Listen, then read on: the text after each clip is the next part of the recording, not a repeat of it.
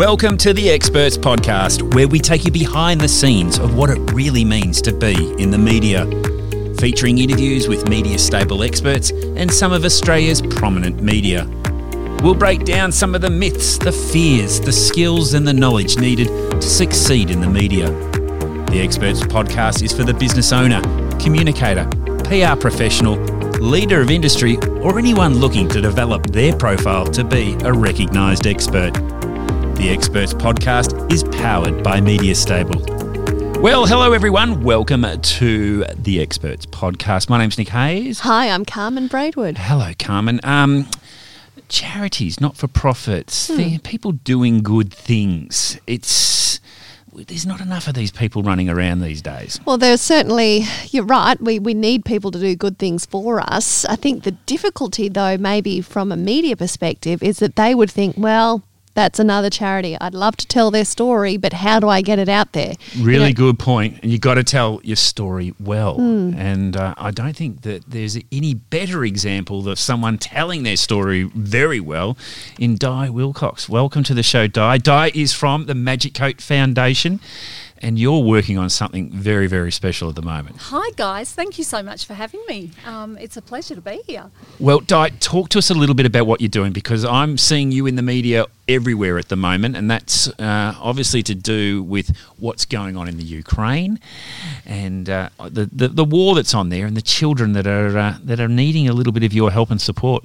Yeah, really interesting story. Um, our charity has always focused on Australia, and uh, this is the first time we've had an international project thrown our way, and that happened because one of our directors, uh, Tom Emery, uh, he did his national service in Germany, and he was asked to go back um, as voluntary conscription to support the refugees crossing into Poland and Germany. Hmm. So, of course, he took up that challenge and went over there. He's an incredible human being, but while he was over there, he was seeing these children losing family members, losing homes. They were losing their childhood. They couldn't go back to school, they couldn't see their friends, their family, their whole world as they knew it had been turned upside down. And what was interesting for us, I think, as a board, was the war suddenly became very real for us because one of our own was over there telling us what was going on. Mm. And he actually asked me if I'd write a specific Magic Coat story for these children and what they were facing. And that was a real challenge because they needed it quickly. And when you write a story, it's one thing to think of the story, but then you've got graphic designers, you've got printers, you, you need a whole team behind you. And uh, just writing it, I really had to put my try and put myself in the shoes of a child in that war. So mm. researching what they were going through and what it might feel like. And we wrote it quite quickly. And I'm so blessed to say I just have this incredible team of graphic designers from Egg Design and um, printers in actual Poland, so we didn't have to ship the books across. Wow. So we have a team of volunteers in Poland and Germany supporting us, and um, we've got 12,000 of those books out so far. And I had no idea the impact it would have. So we then had psychologists, teachers, uh, parents sending us messages and from the Ukraine with children's notes and drawings saying we love this it's really helping us but mm. we hmm. need more wow yeah. so we trained the psychologists and teachers in using the book and now they want a million books. So million books, a million books. So now we're on a fundraising cause, a fundraising drive to try and get a million books to these children. Now, before we even get started, how do we get to that fundraising point? Because people are there listening; they, they might be just jumping onto the net right now and let's get it, straight to it. Get straight yeah. to it, what, of course. What's what's the? Is it a GoFundMe page? No, it's actually on our website. There's a button that you can't miss it. You go right. to magiccoat.com um, and you'll see there's a support Ukraine button. Press on that, and it's really simple. Takes you straight to the page, and hundred percent goes to uh, printing these books for the children. Incredible. So this all started because you wrote a book. Yeah, right back at the beginning. So isn't it just the most perfect full circle response to where you started it all? But where, how long has it been now since you first wrote the Magic Coat? So I first wrote the Magic Coat in 2016, mm-hmm. and it's just continued to grow and grow. And when I first wrote the Magic Coat, I wrote it because I was a, a primary school teacher for a really long time, and I just saw these really young children suffering with um, adult worries. So mum and dad are fighting, yeah. not enough food on the table, domestic violence issues and uh, as well as um, not not liking themselves. There was a lot of um, self hatred for very young children. And I thought, this has got to stop. So I wrote using cognitive behaviour therapies and positive psychology from my first degree, which is a social science background, mm-hmm. and I wrote a storybook about this magic coat that can help us through our problems, and it's just taken off. The 12,000 that are in the Ukraine already and looking to get a million. Yes. What, what time frames are you looking to do this? they want they want it quickly. We've been very blessed that we've had some beautiful corporations who've jumped on board and said, "Here, let us help you. You know, let's donate some more and get these going." And um, it might be a case of us printing five thousand at a time. Um, we want to get it to them quickly. Yep. We've got uh, we've had some incredible schools already jump on board, and they've had the kids making magic hearts, writing notes that we're sending along with the book. So the children of Ukraine and Australian children are being connected, and um, for the Australian children, watching the war is scary. Mm. And there are many children with anxiety that, is this World War Three? Should mm. I be scared?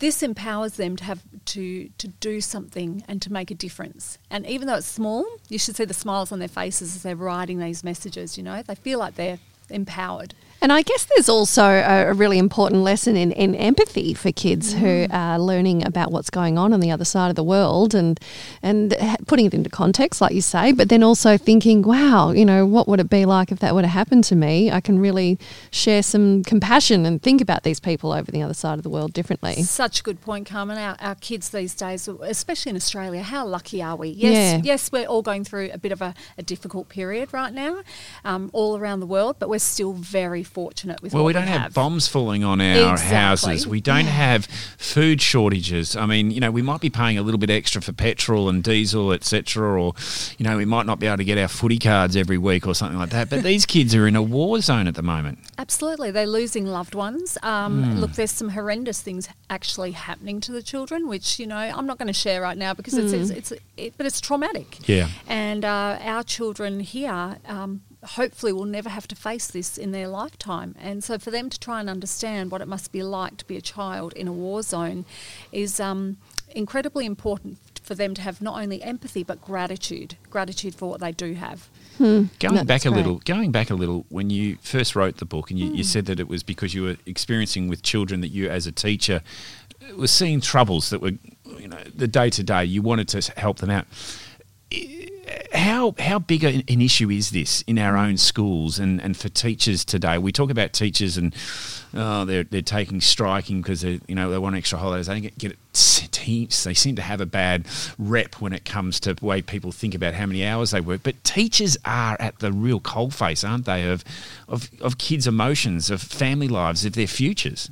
It's really interesting point, Nick, that you talk about teachers because I just had this conversation with someone this morning. And if you get into teaching, you can't get into teaching because you just like a subject. Yep. You ha- actually have to really care about a child's social emotional well-being because for some of these children, their teacher is their only safe adult. Yeah. They're the hmm. only person they can go to and feel safe for six hours with. So you've got to show that child you're approachable and you care and that their social emotional well-being matters. And um, what what I was frustrated at is there's some very good social emotional programs out there with great content. But as a teacher, you're often throwing a book on your desk, go make a lesson out of that. Now, if you don't have a heart for that, you're not going to open that book, first of all. But I also found kids weren't connecting with it. So with the book, having these bright colours and characters, in this bright yellow coat, kids want to learn. Yeah. They want to learn about it. They're excited to learn about it. So we can help them with these bright coloured characters. And I'm just a big kid at heart, so that, that was fun. Do you think there needs to be then some systemic change? You, you do make quite an important point there about the way we're expecting teachers to be able to teach in that kind of robotic fashion. Uh, does it come from our universities? Does it come from the schools themselves, from government? How do we affect some change so that teachers are happier in their role and we're getting better outcomes for kids? It's been a long time since I did my teaching degree, and I do hope some things have changed since then. But what I am hearing is you do learn about child development and you learn about curriculum, but there's not a lot done about how do you manage children's social emotional well-being, which includes their behaviour, yep. the background that they're coming from, the problems they're facing. And statistics are saying one in seven children have a mental health issue, but I'm telling you the statistics are way higher than that. That's mm. their reported issues. Um, the anxiety that children are experiencing uh, I had a seven year old say to me, I want to go to sleep and never wake up. And when you're seven, that's not what you should be thinking. Oh my God. Mm. Um, I, uh, this is this is tough. This is tough to hear sometimes, and I think we've got to hear it, and you know we've got to be able to work through it. Uh, Di, you and I have passed each other in the halls of Channel Nine when I've come off the pulse talking silly things uh, that don't matter. And you know, a bit of fun, bit of humour. But we you, need fun. we do, we do. But you, are talking about the real issues that are going on. Um, you know, your work in the media is it something that you feel obligated to do, or is it something that you really want to do? It's something I feel obligated to do in that I feel that someone needs to be an advocate or a voice for children. Mm. And uh, if we don't have people talking about these issues, change is never going to happen. And uh, it's funny, one day I got a, a, I did have a television interview where someone said, You're one person. How do you expect one person to make such dramatic change? And the, in all honesty, I've thought about this long and hard. And it's not about me as an individual, it's about the idea. And if you can get enough people understanding and following that idea, you can create that change. So uh, I think it's really important to stay that journey and be an advocate for children. They need someone and do you think that's easier for you to achieve in your organisation because you are the founder at the helm? Maybe some of the bigger corporate beasts that are also charities and not for profits, maybe they could take a leaf out of your book and do something similar in their own way. Do you think there's opportunity for them to do that? I think you've got to live your passion every day and show that. Uh, I know that this is my so-called calling, I guess. You know, this is mm. my gift to, to support these children and help families. And I know that every day I wake up, I know there's going to be something different I can do to create change. And my team that I've got working with me, they all have that same passion. And mm. I think mm. that's really important as well. I surround myself with people who want to make a difference to these kids' lives in their own way. It's it's it's very attractive because I feel like I need to march out the door with you when you leave and, and follow you and, and make sure that I'm look, helping as well. Um, it is those people that you have around you that obviously that you're working with that are as passionate as what you are. But it, it passionate starts at the leader. And you know, you staying on top of this and, and leading the way. Uh, what challenges have you faced to keep this going? Because this is it's highly emotional. You've almost teared me up, and I've only been here for seven or eight, nine, ten minutes. It's how how do you keep going?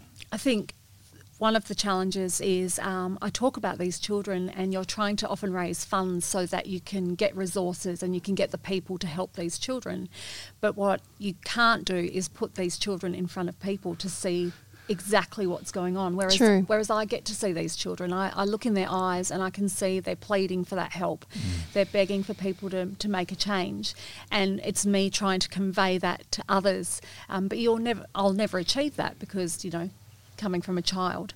Um, I think another one of the challenges um, you're always going to face is that there will always be, be people who don't see it as a problem. They can't believe that children that young have mental health issues. Mm. Uh, we kind of like to just put it at the background. There's a lot of support for teenagers and adults, and there should be. That's sure. really important. Mm-hmm. But very few people understand that we can actually prevent some of these mental health issues if we start young enough, if we yeah. give kids these strategies from a really young age.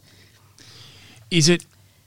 I'm just thinking about it now. Is that you know from the children and then the way that we treat our elderly there just seems to be significant gaps of the way that we, we look after them. Um, hmm. You know, and and the, the children I've got I've got two kids. They're ten and twelve. Okay, and I this is really hitting home with me because uh, they've got it so easy compared to what what others those in the Ukraine are feeling right now. But um, those that don't have that good family home, that that that safe place. The fact that a teacher for six hours of the day is their only safe adult, that frightens me to think that, that a kid would go through that each day. And then you got the, the other end, the elderly, that we, we seem to just throw away because, you know, they've done, they've had their time.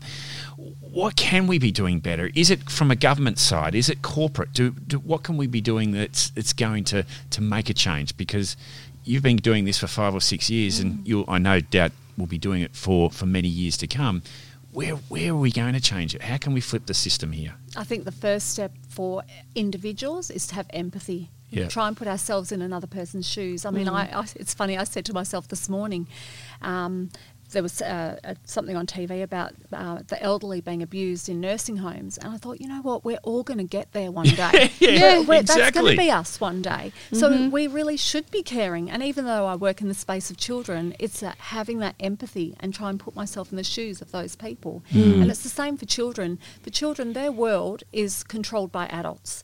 So there's they don't have a lot of power and control over what happens to them and the situations that they see.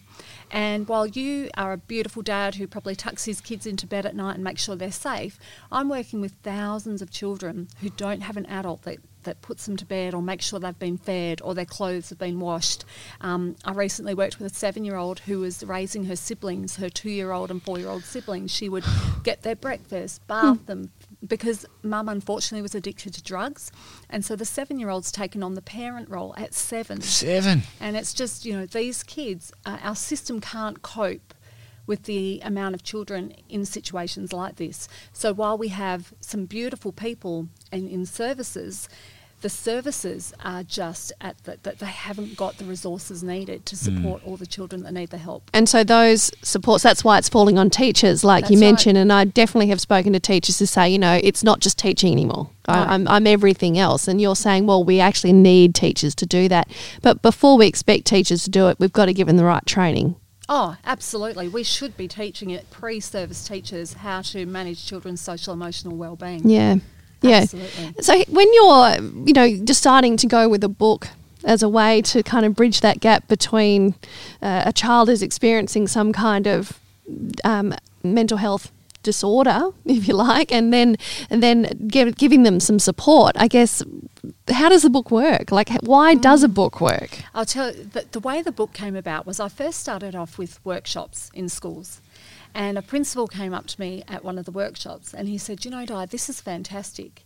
And the parents that are here are loving it, but the parents that need it will never come. And I mm. suddenly, I was laying in bed that night thinking, wow, that's a re- real challenge. Mm. Mm-hmm. The most vulnerable children that need this support will never receive it. So, how do I go about this? And so, laying in bed, I decided, you know what? Um, every parent feels safe with a storybook. And that's why I ended up writing a book because I knew that I could get a book safely into homes.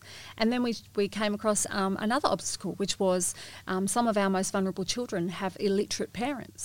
So the audiobooks needed. Yeah. So there's always this constant, okay, what, what's the problem? What's the solution? And you're constantly looking for the solution. Well, we can't get our kids off YouTube, so get them on Oh, yeah. get it, the YouTube version of it. It's, That's true. Children's entertainment, some kind of show, that we kind have of thing. actually, I can tell you in the pipeline without going into too much detail, there are some exciting things happening with Right. Magic Coat. It will be more than a storybook very soon. And uh, yeah, yeah, we're very excited about the things that are happening. Um, but the storybook is a great connection for parents to sit with their kids. And the Magic Coat storybook, I wrote it um, so you don't read it from cover to cover. You get to know the characters, and each character represents a different strategy. So when you work out what the issue is your child is having, you just focus on that character for the week. So it's just a handbook that parents can use because unfortunately, psychs have got long waiting lists. Sure. Uh, there's They're a lot expensive. of there. Yeah, it's hard, and I'm not that. Children do need our psychs. I work closely with Yep. psychs, um, but the problem is sometimes then you can't just get them the next day. Well, the So government, the, government's helps. promising hundred new psychs, but again, this is not that. That won't be in place for another eight years. Uh, these Yeah. are issues that are happening right now. Yes, and Yeah. our children need help now. And our hospital system, their mental health um, department are, are breaking at the seams with the number of children being presented to them. So we need to start in schools and using school as a support for these children, but also giving parents the resources. Did you think you were going to end up being an author and uh, and on this pathway? You know, twenty years ago, is it something? Never, never in a million years. What, where did you hope to be? Where, what did you hope to, to be doing? I, do you know, since I was a little girl, I, I used to teach my teddy bears in front of a blackboard. I always wanted to be a teacher. And, you know, so when I first came out of school, I got told there's no jobs for teachers. So I ended up doing a social science degree, which happened to be in women and children's studies. Interestingly, if I didn't have that, I couldn't be doing some of the work I'm now gonna s- doing. yeah. so it's funny how the universe works. So um, I didn't actually want to do that degree. I'm sorry to all my lecturers there, but you know, I was passionate about teaching. Glad you so did. that's why I went on from there, did my teaching, and it was through teaching that I just went, no, something has to change. And I had no idea that I'd now be working in prisons, women's refuges, schools, foster care. It's it's and I love my job. I get really excited. I meet the most incredible people. I listen to so many different stories every day. Um, it's a real eye opener to understand people's journey. Who, And- who listens to Di when you've got your stories to tell? Who listens to me? Well, you're listening to me. Well, Shay. we are, yes. Good point. Media all of Australia. Well, media does. Media to listens to you, but who, Yeah. who do you? Who's your confidant? Um, actually, I would have to say now, my- I've got a 23 year old daughter who's working alongside me. She qualified as a psychologist and she's uh, doing her master's in it now. And her and I uh, work very closely, and she's She's actually writing some of the programs with me now. Wow. So I have two daughters. I have another one who's 15 and she wants to actually go into psychology as well. Wow. So we've, oh, it's almost become a family affair. Yeah. Well done. And you built up the the organisation, the Magic Coat Foundation, and then writing the book and all that while you were parenting your kids. And a lot of people would think, well, just parenting teenagers is enough. Where do you find? You know, how did you find the time to get sort of Uh, work through it? I have to be honest. I think the universe was looking out for me because my girls have been beautiful. I've been really fortunate. They've had their bumps along the way, um, but I think what I've learnt with with teenagers is we've always had very open communication. We're very honest with each other. They know they can talk to me about anything, and I'm not going to shut them out of my life suddenly. You know, nothing's off the table. We we talk about whatever they need to, and I might we might disagree on some things, and we might say, look, this is what I'd like you to do, or this is what I want to do, but we have such a a love and respect for each other. We're a real team. Yep. And um, even the 15 year old, you know, she, 15 is a tough age, Mm. finding who you are. Um, and um, there have been moments where, you know, mum, shut up.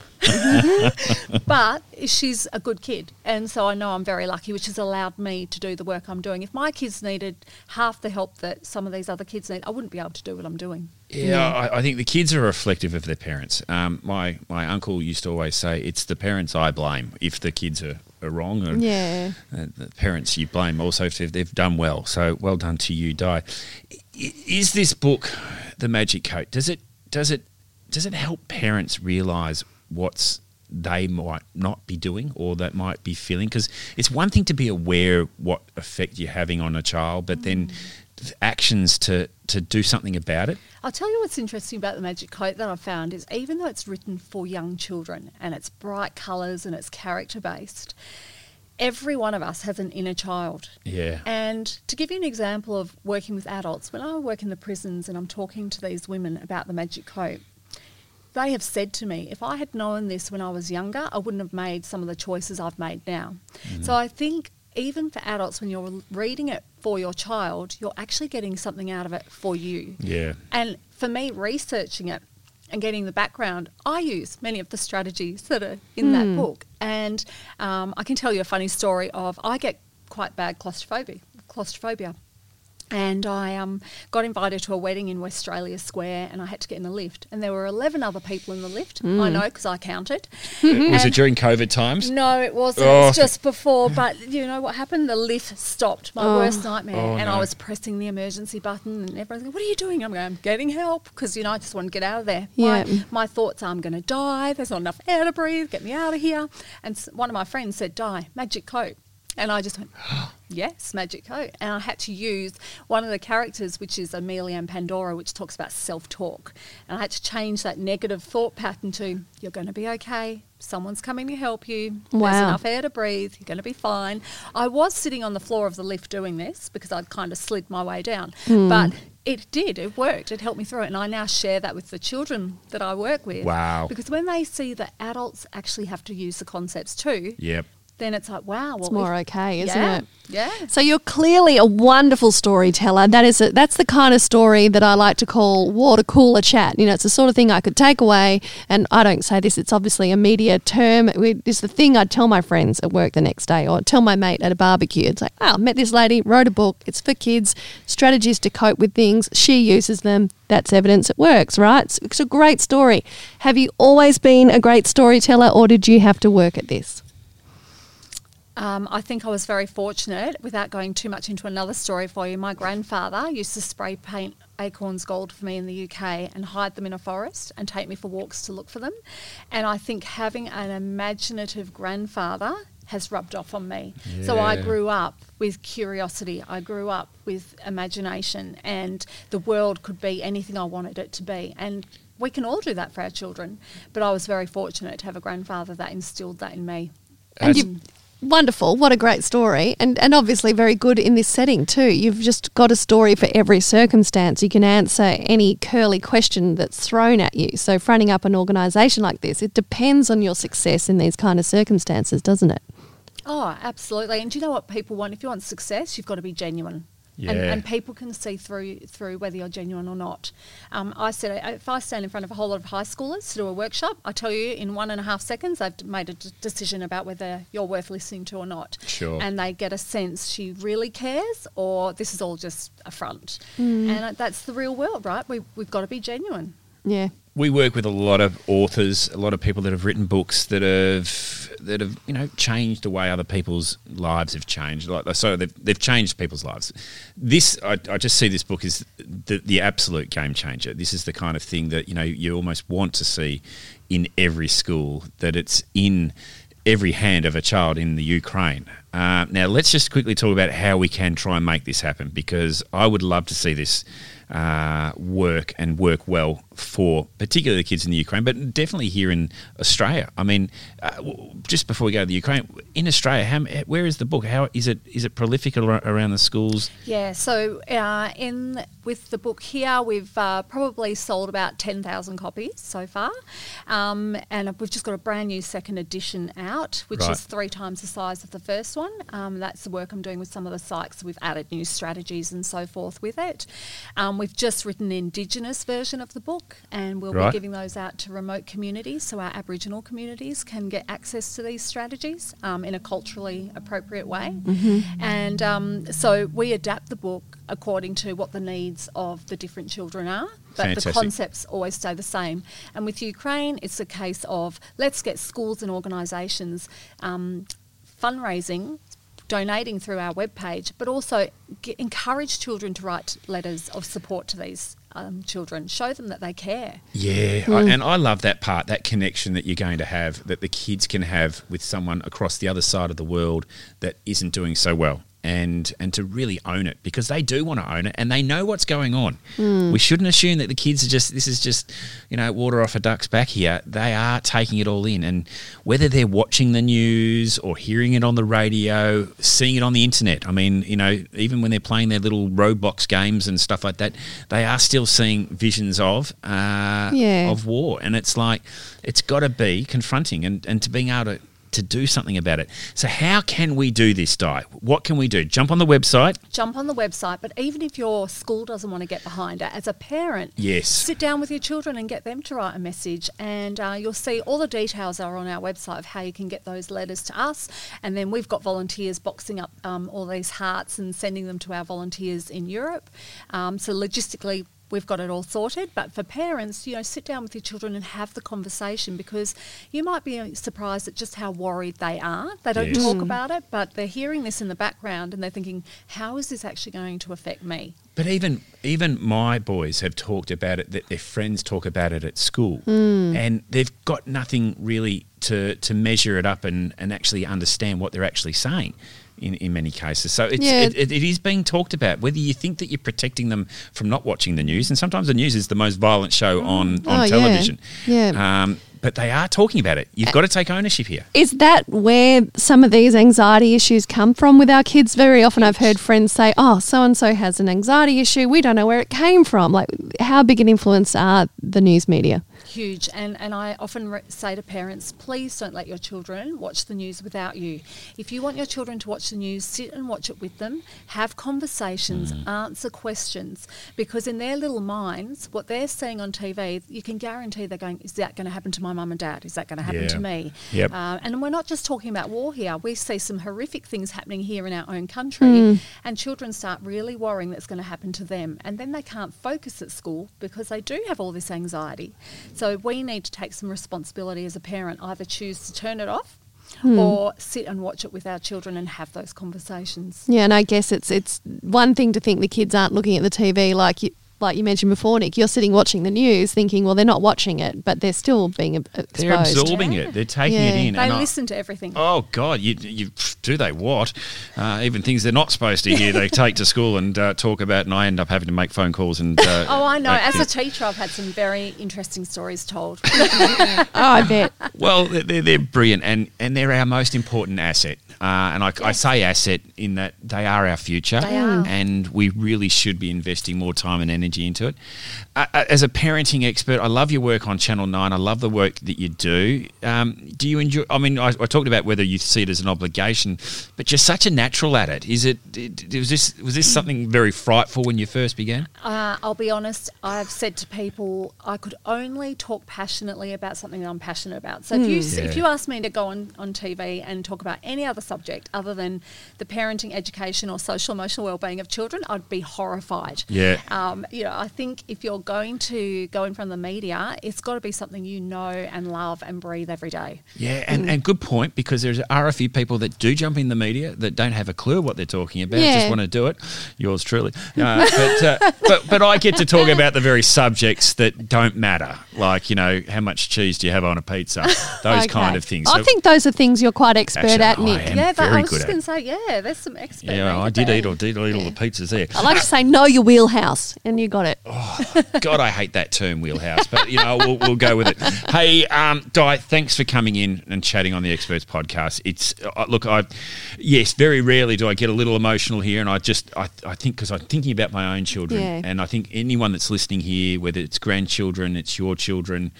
Um, or you know you're, you're a child yourself still you know I don't know why you're listening to the experts podcast but you know it is something that you know you do get quite emotional about it's such a subject that we've got to look out for once more time the website if you want to donate to the magic coat Is themagiccoat.com. beautiful Nice Go and there. simple. Yeah, Go wonderful. Well done on getting the message out with this incredible development with your foundation to Di. I've been watching on and, and in contact with you since the very beginning, and it's really exciting to see with how far you've taken Oh, it. guys, thank you so much for having me. and let's get a million books in the Ukraine. Yes, what a wonderful achievement that would be. I mean, that's a legacy that you can leave behind that you can be very, very proud of, and, and our hearts and thoughts are with those in the Ukraine. Hmm. Well done. Oh, Carms, big one this one. Amazing. Great show, great show. And look, thanks for your company, uh, at the Magic Coat. Again, get involved, and uh, we look forward to having your company when we're talking to another expert and another media next week. You've been listening to the Experts Podcast, powered by Media Stable. If you'd like to get in contact with the team, head to mediastable.com.au.